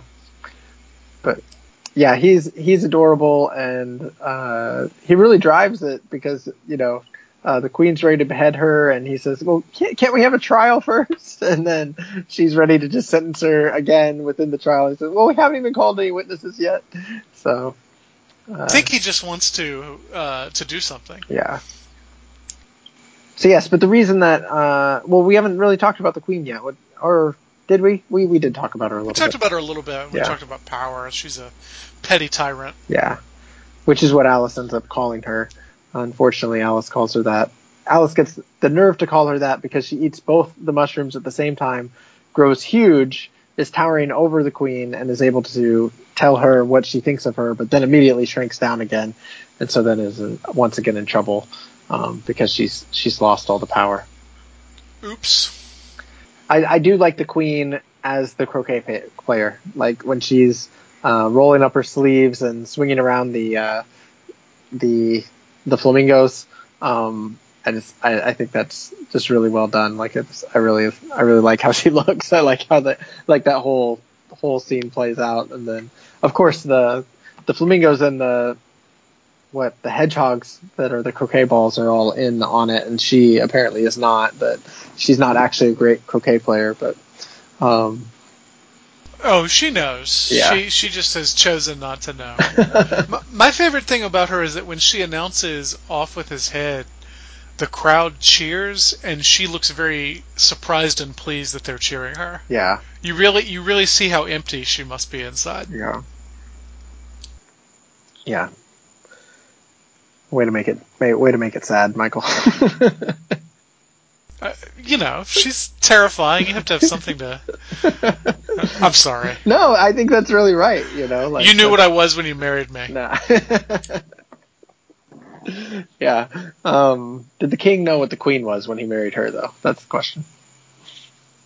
I'm sure he married her because she's the, uh, the the one in charge. Yeah. He's, he's pr- he probably married into the royalty. Yeah, must have. Um, I don't know how much say he had in the wedding. I'm sure she, I'm sure she came up with it. Yeah, I like the croquet scene. I don't love the trial scene. Like the trial, I think is where I start to lose it. So the croquet scene is great. Actually, that's the one last thing we should say about is during the croquet scene. Uh, there's a couple other really nice moments when when it's Alice's turn. She puts the uh, the queen puts the bird down on its back and then sits on its legs, which I just find hilarious. And then um, Alice Don't try that with real flamingos, by the way. Alice, of course, can't get her flamingo to do anything for her. Um, and yeah, it reminded me a little bit of uh, of your favorite from Cinderella, Gus. There for a second, I looked to see if it was the same voice actor, but it's not. It's Um, Pinto Colvig who plays Goofy. yeah, I was surprised by that.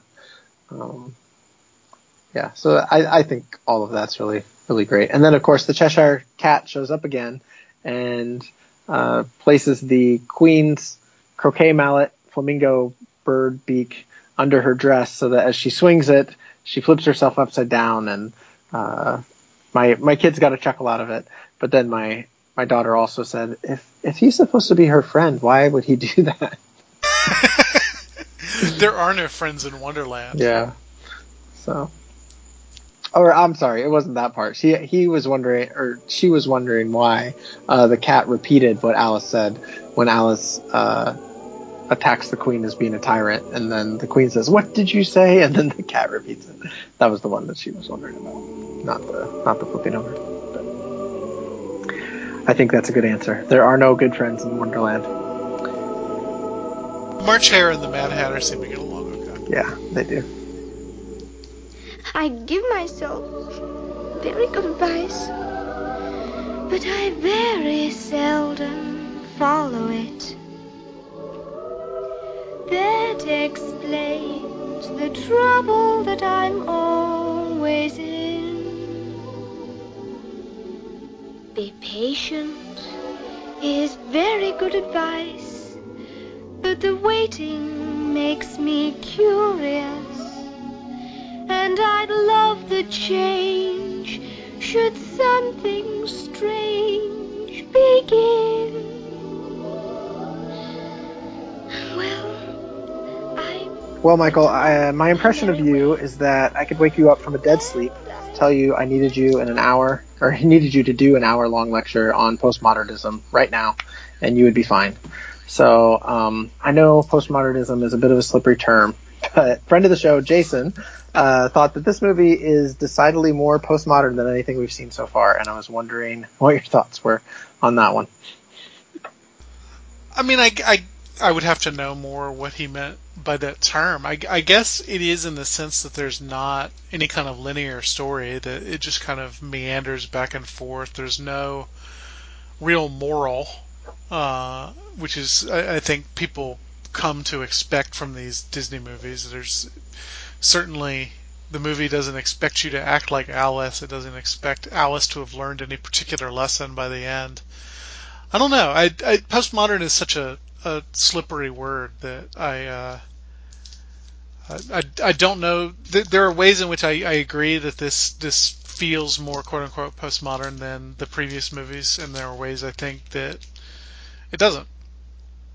That's not a very good answer. I'm sorry. I, I guess you were wrong. Can you tell?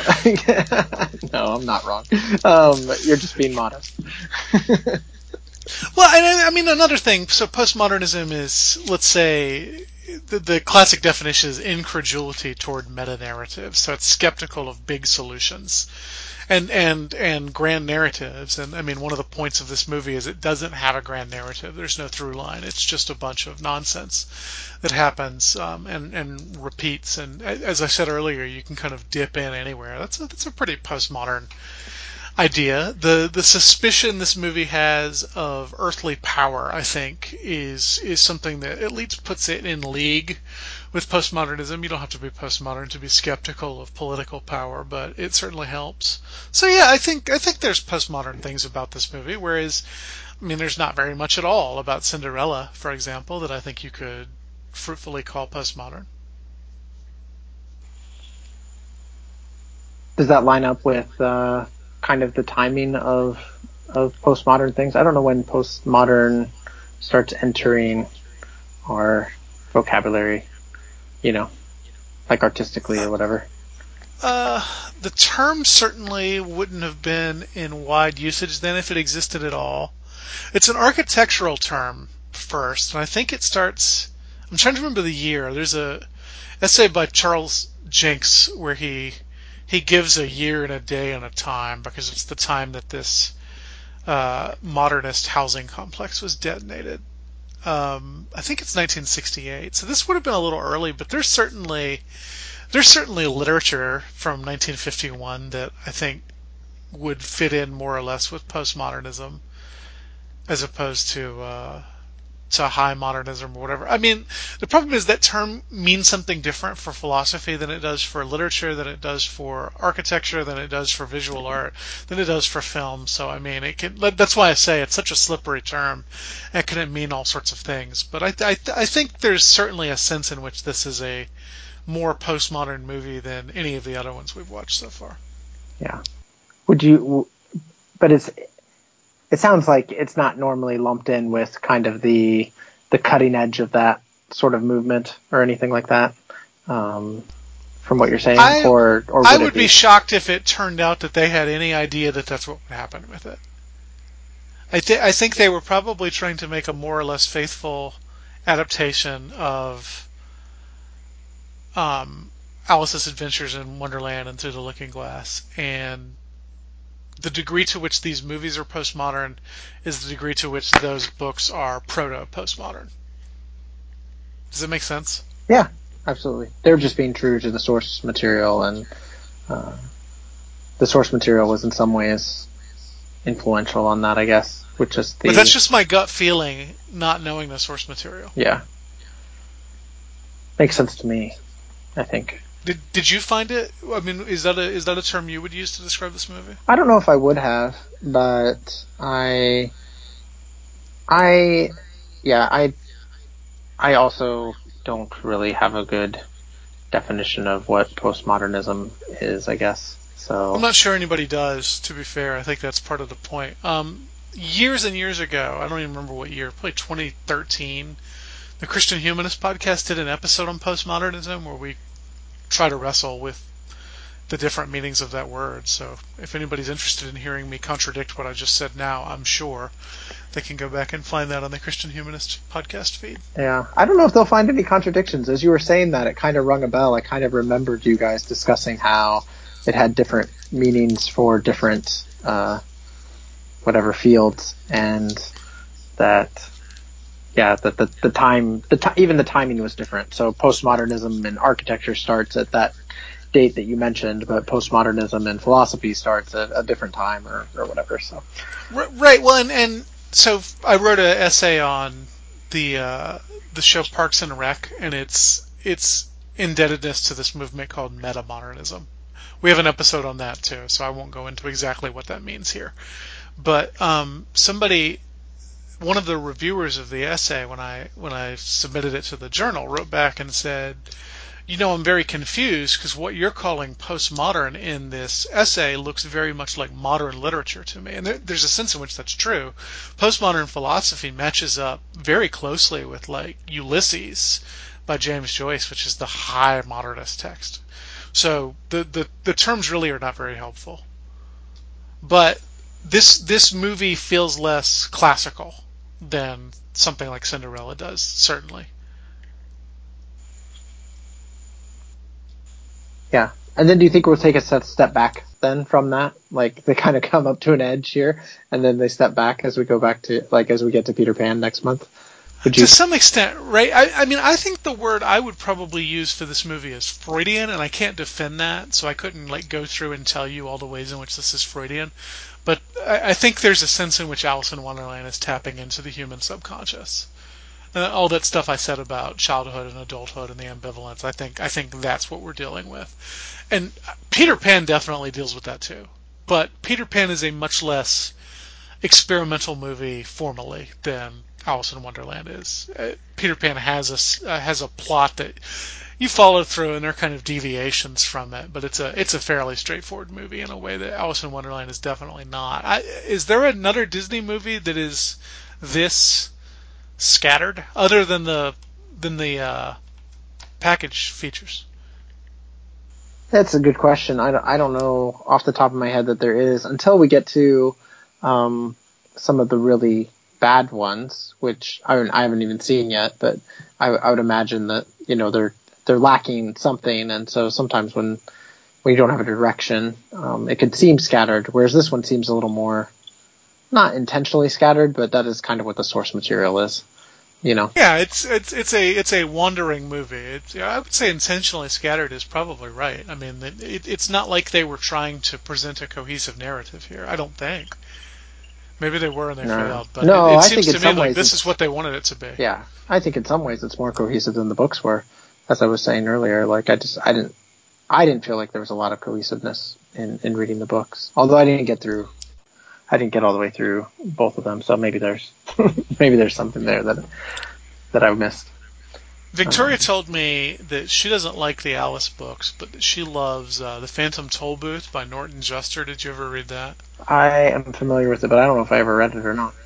Apparently, that is a less nonsensical uh, version of the Alice books in some ways. I read it in fifth grade and it scared the living hell out of me. really? Um, so, but I, I, I'm, I'm, I was not a very hard kid to scare, so I don't know if I don't know if that's a reasonable reaction to the Phantom Tollbooth or not. But there's a there's a dog with a clock for a face, and that like really flipped me out. yeah, well, you also didn't like the dog with the broom for a face, so Maybe I just don't like sense. cartoon dogs. You ever think about that? I was I was afraid of the Maybe. dog with the broom for a tail too when I was a kid. Like that really that really flipped me out. It's because he didn't have uh, eyes, right? Or does he? Which one? I'm sorry, the dog with the what? With the broom for the tail. Oh, with the broom for the tail. Yeah. He Yeah. also has a broom for a face. Yeah, broom for a face, and yeah, I don't I don't know if he has eyes or not. Ugh, I didn't like him. Yeah. Anyway, I, I forget where we were, but Yeah. All right. Well, as we wind down, I had one last question for you here, um, and then I don't know if you had more that you wanted to say, but I was I was wondering if you saw any other influences uh, from from this movie. As we we kind of just talked about, like there's not anything really scattered, but you know, I was noticing uh, we watched uh, Lion King just the other day, and I feel like I have to mention Lion King in almost every episode that we do. but uh, Lion King is very punny. Like it is just full of puns everywhere, and I feel like a lot of that draws from from this time period, and even you know the the Lewis Carroll books, and and then this movie, right? Or am I way off on that? I don't have any. I haven't seen Lion King in many many years, so I don't remember it being punny. This this movie would seem to me to stand kind of alone in the Disney catalog. I, I don't know that there's another one very much like it at all. That may be true. Yeah, I don't know. Although it does, it has some. It's there's. It stands alone, but it's it's still obviously Disney. Like it's not so far out there Yes. that you'd be like, well, that's not it.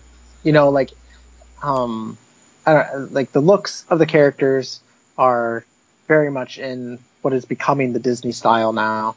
Uh, the even the end, like I was noticing that, like, you know, as she, um, as she wakes up and she's back with her sister, there's just that like choir of voices that comes in that just seems to end all these like Disney classic movies. Just that like, you know, you know what I'm talking about. That you might have a I do. better way to yeah. describe it than I Oh, and do. it also opens Yeah. with a song like that, right? The Alice in Wonderland title song. Right. Yeah. And so there's ways in which it it fits the formula perfectly, but then there's other ways in which it it obviously deviates wildly from it. So Well, hey, I have here a list of references to Alice in Wonderland in other Disney films. This is from Wikipedia. Donald in Mathmagic Land. Did you ever watch that? I have not seen that one though. Donald Duck dresses up as Alice. I have that on DVD. I haven't watched it. Uh, Bill the Lizard is one of Ratigan's henchmen in The Great Mouse Detective. So I guess we know where Bill went. Alice is on House of Mouse. Uh, the Mad Hatter and the March Hare in Bonkers, if you remember that show. Bill the Lizard, Tweedledum, Cheshire Cat, and the Doorknob are all in Who Framed Roger Rabbit. I remember none of them being in that movie. Oh, we didn't talk about the doorknob. I I love One good turn deserves another. Yeah, oh, he's, he's just cute. He's a cute little guy. I liked him. I was Uh, wondering how Who- much he reminded me of the doorknob a little bit in. uh Isn't isn't in uh, Mickey's Christmas Carol? Isn't there a doorknob that talks as well? Or is it the door knocker? Oh, it's the door knocker. Yeah, that's right. Yeah, Because it looks like it turns into Marley's ghost, right? maybe so. Yeah, they're in the same family. Ah. Doorknobs and door knockers probably hang out together. I imagine so. No pun intended. Michael, this has been a lively discussion of this movie. Did you have more that you wanted to say that I I didn't get us to? Oh, no, I think I've said more than enough, don't you? I think everybody's probably Oh, tired of me for another month. I wouldn't say that. I really I I love, love these conversations. So um, I look forward to yeah, I'm I'm glad to hear that. So when is the last time you watched Peter Pan? Uh, it has not been that long. Peter Okay. Pan has been somewhat recent for me because I showed it to my kids. So Gotcha. Okay. yeah, it hasn't been too long for me. How about for you?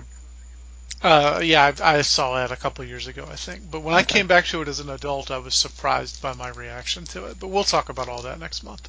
Yeah, I look forward to hearing what you have to say about it. Um, I I I know that Peter Pan has its has its problems. Um, I'm I'm very aware of that, but I I still enjoy it. So I I look forward to talking to you about it. Um, well, I was going to send a call out to our listeners on book recommendations. We're getting to a period in the Disney movies where uh, the the Walt Disney, The Triumph of the American Imagination by Neil Gabler is giving me less and less each month on the movies. I think as Walt Disney is moving away uh, from being a uh, as intimately involved in the movies. There's just less to say. And then the other book, which was actually recommended to me by one of our listeners, uh, the that I mentioned this episode, Hollywood Cartoons, American Animation, Its Golden Age. Uh, we are running out of the golden age as well. So if other people have book recommendations, um, please uh, let me know. Um, you can get get to me through either our email address, uh, which is before they were live at gmail.com, or you can find uh, both Michael and I on Twitter. Uh, I'm at the underscore alt. Excuse me. I'm at the underscore alt, and Michael is at Michael Farmer.